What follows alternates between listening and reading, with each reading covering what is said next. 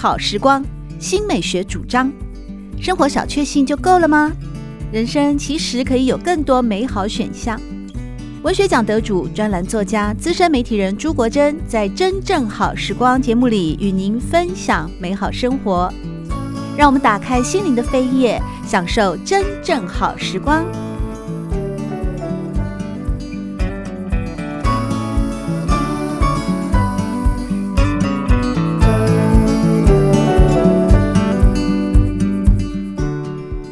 好，欢迎您来到真正好时光的节目里，我是朱国珍。在今天，我们邀请到《旅读》杂志副总编辑邝介文到节目里面和大家分享的，正是这期杂志精心制作的专题《天工开物：大明制造一六三七，炼物有理，开物前行》啊！哎，欢迎你再度来到我们真正好时光的节目当中。在这一期的《旅读》杂志里面分享的《天工开物》哦。题目呃非常的磅礴哦，学问哦，含金量啊，那更是不在话下。其实这本书多少也反映出来，在明朝那个时候的社会氛围也好啊，嗯、或者是说小市民们啊，很务实的想要知道一些经世致用的各种的知识呃，比方说透过了天工开物呢，他们学到了。呃，农业技法的一些不同的新的方法呀，或者是说饮食，或者是说衣服，哎，其实这样看起来，在那个崇祯年间啊，也就是大概十六世纪末、十七世纪的明朝人呢，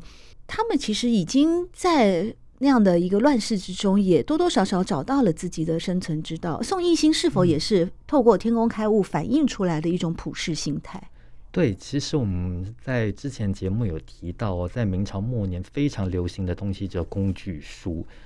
比如说，甚至当时已经会有旅游书的出现，告诉大家去哪里要吃什么。当地特色土产之类的旅游书，那为什么会有这么庞大的一个工具书的需求呢？其实当时明朝社会就是一个经济发达、非非常发达的一个社会。虽然说它政治可能很混乱，但是呢，因为小市民的生活的算是相对的富裕，然后大家就开始有余力去追求一些除了物质生活上以外的事情。比如说宋英星，虽然说他当不成官，但他本身。的生活情况并没有太坎坷，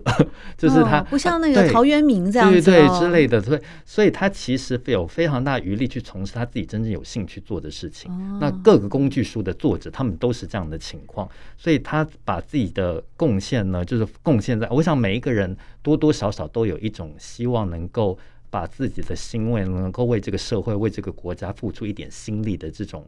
这种心态。那我觉得对宋应星来说，他能够在当时以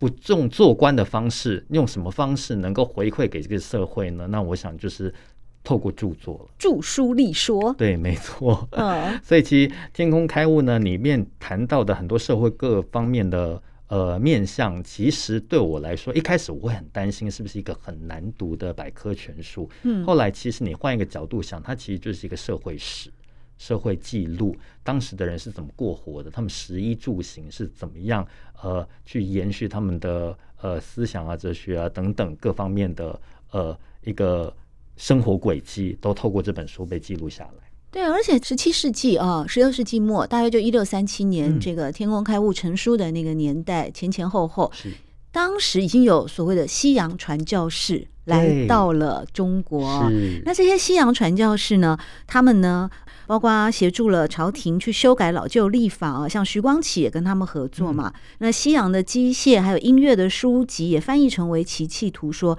那个年代也是一个对知识，就像刚才介文说到的工具书，嗯、不只是工具书啊，几乎这个各种的那个上山下海的知识，大家都有兴趣。对，其实我觉得传教士的到来也是一个契机，来告诉大家，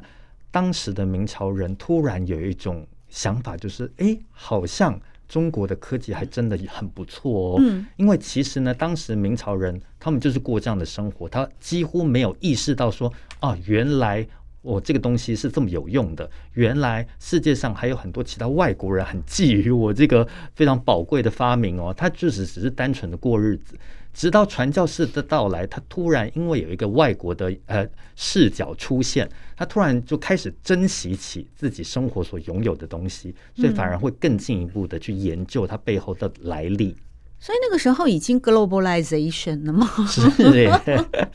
全球化了，在那个时候的一个。街上哦，可能就已经会看到金发碧眼的西方传教士哦。对，对，对，所以甚至当时已经出现了所谓的洋学士跟土学士、土博士跟洋博士，那个时候就有了。对对对，他们不见得是真的是跨海去到外国去留学，嗯嗯、但是呢，他们有一些当官的，他们在朝廷上可能会接见一些来自国外的传教士或科学家等等，彼此之间交流之后，他们就可能会读到很多翻译的著作，嗯、所以我们就称这些是洋博士。那如果他是在民间的，靠了自己一己之力去搜集、去研究的，他我们就称他为土博士。嗯、像宋应星应该就是属于那个哦土博士这样子的，靠着自己的力量，当然还有些亲朋好友的协助啊，完成了《天工开物》这本书。在《天工开物》里面呢，分上中下三卷啊，记载的非常丰富。哎，它总共有多少字啊？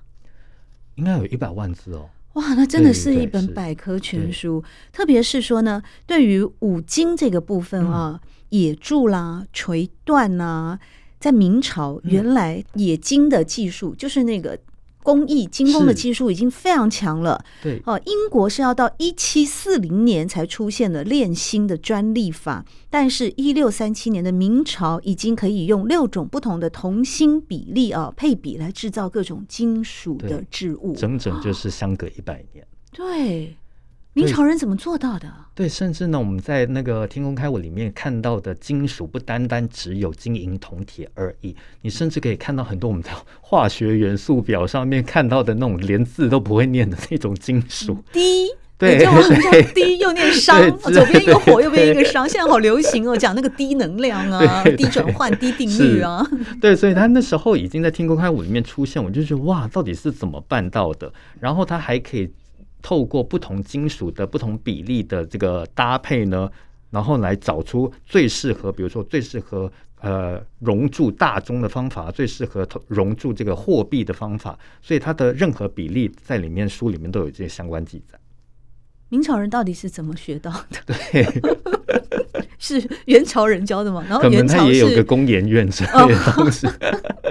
哦，国家倾全力来栽培的一些哦研究人员，应该是哎，要不然。这个就不太可能凭那民间的呃员外啊 这样子一己之力去把它完成。这个这个要很庞大的一个器材啊，还有场地各方面的资源。但是也因为有这样子的一个炼金的技术，所以说呢，在《天工开物》里面，它其实也记载了当时明朝的硬实力，就是军备武器是。大家知道军备武器最重要的一个元素、一个原料就是金属嘛。嗯，你一定要有先要有金属，你才可以造船或造剑呐、啊，然后各种刀枪等等。所以其实呢，在《天空开物》里面，我们刚才有提到，他发现了很多我们化学元素表上才找到的元素。他在后来呢，都形成他们，譬如说枪炮弹药，就非常需要这些东西。我们也知道，像呃，烟火是中国四大发明之一嘛，所以发明到哎，不断的。进步进展到了明朝之后呢，就出现了各种用硫磺啊等等之类的东西制成的这些枪炮火药。那为什么后来还是给清朝入关了呢？对，所以其实硬实力好不代表你的政治的迂腐 的问题并不严重，可能是因为这个原因，就是内忧外患哦，两相交攻哦，那可能民心思变啊，或者是啊，最后不就是冲冠一怒为红颜的一个？对，吴三桂直接打开冲冠。哦，对呀。那说到历史哦，有的时候真的也是我们现在回头看历史呢，呃，它可以借镜啊，哎，唐太宗说的嘛，以史为镜啊，可以知知心替；以人为镜，可以明得失。以铜为镜，可以正衣冠。然而，《天工开物》除了记载了哦，当时明朝的这个硬实力，也就是在军备武器方面呢，确实是有许多呃很进步的一些发明哦。那另外一方面，它其实也有软实力的部分，对不对？比方说陶岩与杀青啊，这个是非常灿烂的明朝文化。陶岩就是像瓷啊、烧陶的艺术，对对，没错。杀青就是造纸。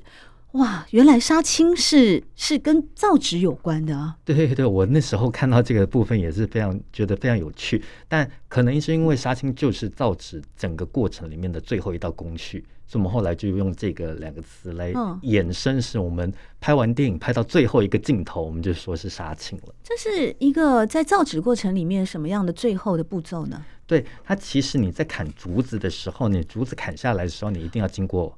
最后的消毒。哦然后一定要经过了那个过程，你才可以把它制成纸浆。哦，在明朝的时候已经非常进步了，嗯、所以他们那时候就可以做出非常高级的纸吗？对，所以我才说为什么明朝有这么大量的出版市场，那就是因为他们的出版业真的非常发达，印刷可以非常快速。嗯，记得在天工开物的第一本出版之前，它上面还有很多的错字啊，什么都还没有改。哦为什么呢？因为宋英清就急着要出版，嗯，他就是觉得我做这本书，可能就是当时社会也可能动荡，可能他已经有嗅到那种清兵即将入关的那种端倪出现，所以他急着要把这本书推出市面。那当时的出版业还真的很给力，就是在短暂时间内，你的书真的就可以印出来了，然后就马上可以上市流通了。所以刚好他真的就是因为出版业帮助他在短暂时间内，在明朝在改朝换代之前先出了这本书，要不然等到他清朝变成那个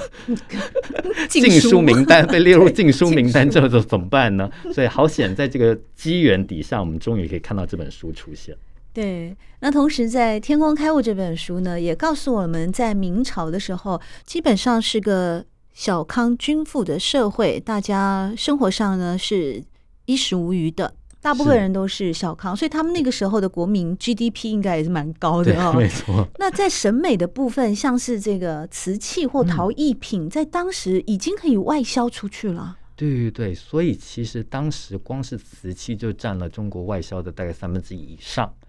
所以，为什么当时的明朝社会虽然说政君君王很昏庸，但是呢，国家表面上还是蛮有钱的，就是这个原因。就他卖了大量的瓷器，大量的丝绸。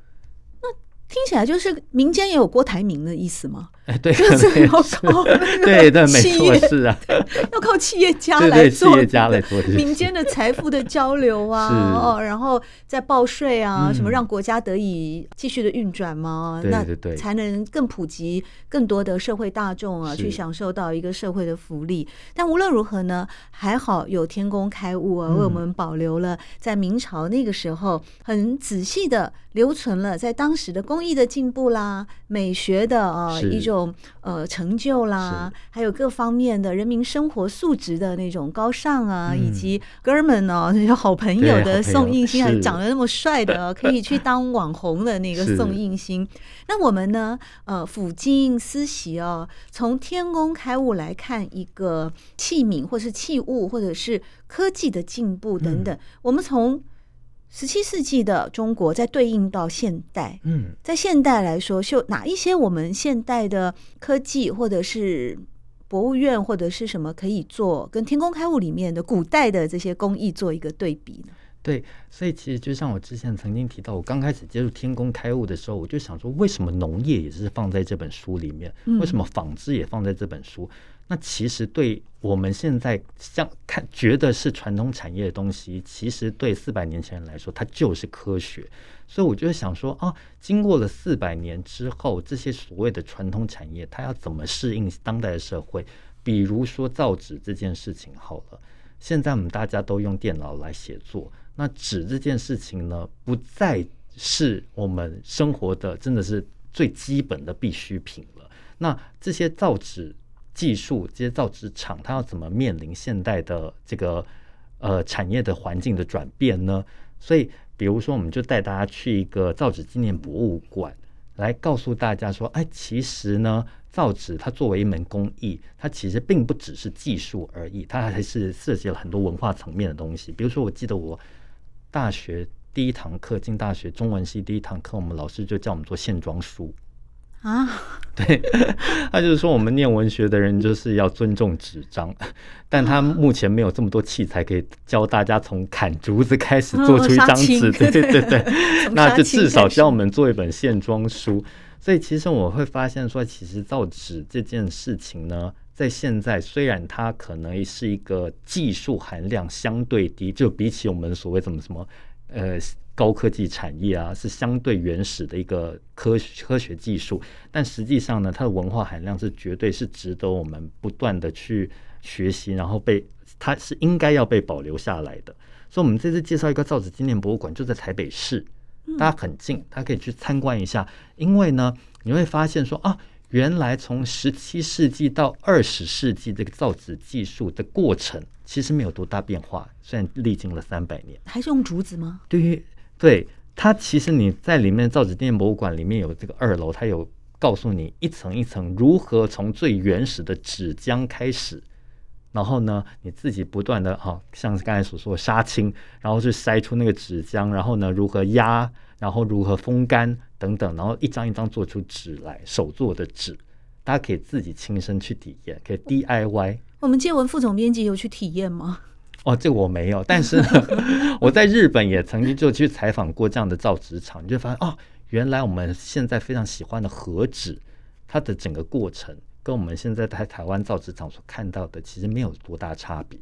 只是说以前是人工手做，现在变成机器了啊、哦，对对没错，所以量化就整个制成时间缩短，嗯、数量也比较多，就是达到一个经济规模跟效率了。是，但是传统产业有的时候它的美就在它的过程的细腻嘛，是对，所以当你自己一步一步按照这个过程去做出自己一张纸的时候。你就会很感动，因为你这舍不得用它，你才知道说哦，原来我们日常生活中，我们现在影印机里面出来的纸都是经过这么多步骤，是这么多好几百年，所有的前人不断的演化，然后不断的简化那个过程，你才能够得到今天这么便利的生活。对啊，而且三百年前的人肯定更珍惜吧？是，他们那时候是手做的，一天到晚一个人能做几张纸出来，啊？对，真的不能写错字。对啊，真的是更要去珍惜哦，这个造纸人的辛劳哦。那、嗯、我们在书写的人呢，也是时时刻刻会把这个放在心里。那除了造纸艺术，其实像是琉璃呀、啊、哦玻璃呀、啊，在明代就有这么好的一个窑厂制窑，窑厂去烧。瓷器那个时候就有吹玻璃制品吗？他们那时候的屋子就有像西方大教堂的那种玻璃彩绘了吗？那时候还没有所谓的玻璃彩绘，但但那时候已经有琉璃作品的出现了。哦，就有了。对对，所以我们这一次呢，也特地带大家去一个新竹的玻璃厂。那新竹为什么可以产玻璃？其实跟它的地理环境很有关系哦，因为它就是产这些细砂矿，还有天然气。所以为什么从日治时期开始，我们的玻璃厂就要设在新竹，是这个原因。新竹地下会冒瓦斯吗？你讲到天然气，对，听说是这样，听说是这样。哇，我在新竹念书四年呢，嗯、我都不知道我 我的校园的地下可能就是个瓦斯。瓦斯库的，对，所以其实日本人当时在日治时期已经发现了这件事情了，所以在新竹盖了第一个玻璃厂。那那个玻璃厂直到现在呢，就因应这个外界的时代的这个传统产业的变迁，所以它变也变成了一个吹玻璃的博物馆。所以我们也可以去那边自己吹玻璃吗？对对，没错。所以甚至我自己最有兴趣的就是那边有一个很漂亮的咖啡，然后那个咖啡呢，里面用的所有的那个杯子啊、碟子啊、盘子啊，全部都是这个玻璃厂制作，就是员工自己吹出来的，可能是啊。哇，那真的是哦！原来在《天空开物》所描述的十七世纪的那个时候的许多工艺哦，嗯、也持续的被保留下来，而且到了我们二十一世纪还更精进哦，而且是更繁复，或者是说更华美，嗯、或者是说技巧更推陈出新哦。那带给我们呢，除了生活上更便利的体验之外，那当然也有在一个美感经验上的一个更丰富的感受。嗯、这是属于美感经验的部分哦，在详细的制成上呢，运用到一个嗯国家的科技啊，或者是说现实生活里面的更有效率的去帮助我们国富民强。比方说呃像是工业研究院啊，或者是国立海洋科技博物馆等等哦，这个就是更务实的来帮助整个创新产业的呃精进嘛。对，没错，尤其是因为疫情的关系哦，我们的工研院也是因应这一波疫情。推出了很多新的发明，在短时间内，你看疫情到现在不过两年的时间，大家已经已经迅速的推出各种发明来让我们可以是更能够呃融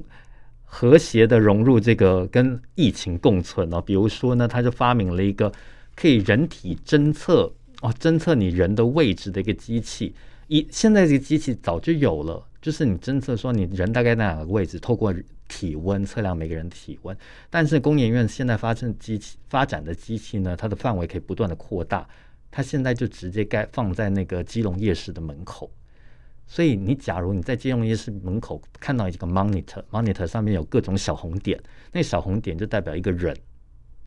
然后呢，你就可以在门口先观察一下，说：“哎，现在基隆夜市人到底多不多？我到底可不可以进去？”我说：“已经一片红光的时候，你还是 不要挤进去。”对，比如说哪一个摊子人比较少，我就可以先去那个摊呃摊子排队，哦，搞不好我就排队速度比较快等等。所以其实这也是因为因为疫情的关系，我们人与人之间可能要有安全距离，所以才发明的一个新的科技。这是一个。类似承先启后吧。如果我们从天工开物那种三百年前的比较阳春的古早的一个技术发明哦，然后再延伸到现在当代工业技术学院的因应疫情，而且是不仅因应疫情，我想他们在疫情以前的时候应该就有不少的对国际民生有很多的对。嗯，那海洋博物馆呢，又带给我们，它跟天工开物里面，天工开物有讲到海洋的知识吗？对，其实大家知道郑和下西洋就发生在明朝啊，在当时呢需要大量的船只，所以为什么精工这一篇相对来说很重要，就是因为精工牵涉到很多国防的层面。那比如说其中一环就是造船，所以我们这特地呢带大家去看基隆的一个海洋博物馆，它里面呢最吸引人的就是它有一个。一比十比例缩小的一个完整的一个军舰在这里面，所以我觉得对小朋友来说是一个非常有趣的一个参观的过程。就是你真的可以看到说，哦，在那里原来鱼雷到底是怎么运作的？为什么水的阻力这么大？居然一个鱼雷还可以在呃海底里面跑这么快？嗯，像这些相关的海洋的知识都呃在这个海科馆里面你可以看到。所以在这一期《旅途》杂志的专题“天工开物”啊，不仅仅是重现三百多年前的宋应星所著作的明朝的一个百科全书，记录了当时的社会进步以及工艺的呃成就。其实呢，同时也依照这个主题衍生出来我们当代的一个呃科技的以及这些博物馆啦，或者是说呃什么工艺馆啦等等啊。也是一个寓教于乐的，让亲子或者是说小孩子可以学到很多知识的地方哦。对，所以不止亲子，我们也非常推荐情侣也可以去，因为里面有对很多 DIY 课程的。因为我想说，如果你们约会没有地方去的话，两个人共同手作打造出一个属于自己很有纪念价值的，比如说一张纸也好，一件衣服也好。我觉得对情侣来说都是一个很值值得珍惜的回忆。这时候我一定要放一首歌，叫做《Oh My Love》。对对，大家知道那个音乐的梗吗？它就是情侣两个人一起在拉胚嘛，拉胚，在烧，准备要烧陶器，就是情侣一起。只是说这部电影比较哀伤一点，就是一个天人永隔的那个哦呃故事的记录。好，那在最后呢，我相信有一点哦，应该是宋应星在他那个年代始料未及的。天工开物的书里面从来没有提到的，叫做能源、绿能、绿色智慧未来。那在这一期《旅途》杂志里面啊，也为我们介绍了一个新科技。哇，台电竟然有一个能源健身房！对，这个能源健身房我觉得非常有趣，因为我自己非常想去尝试哦。因为有时候你这个运动的时候，你真的是。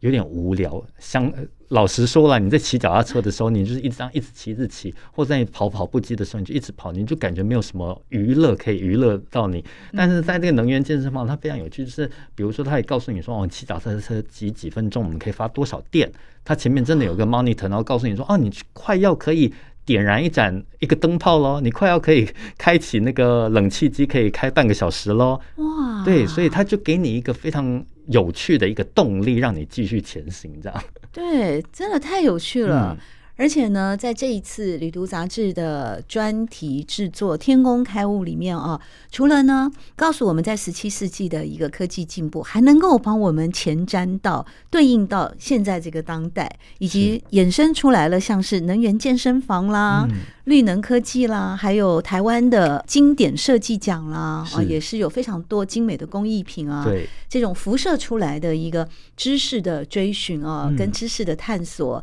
实在是太精彩了。我们非常感谢《与读》杂志的副总编辑邝介文，今天来到《真正好时光》的节目里面，和大家介绍《天工开物》这本书，以及恋物好生活的实践美学。谢谢邝副总编辑，谢谢大家。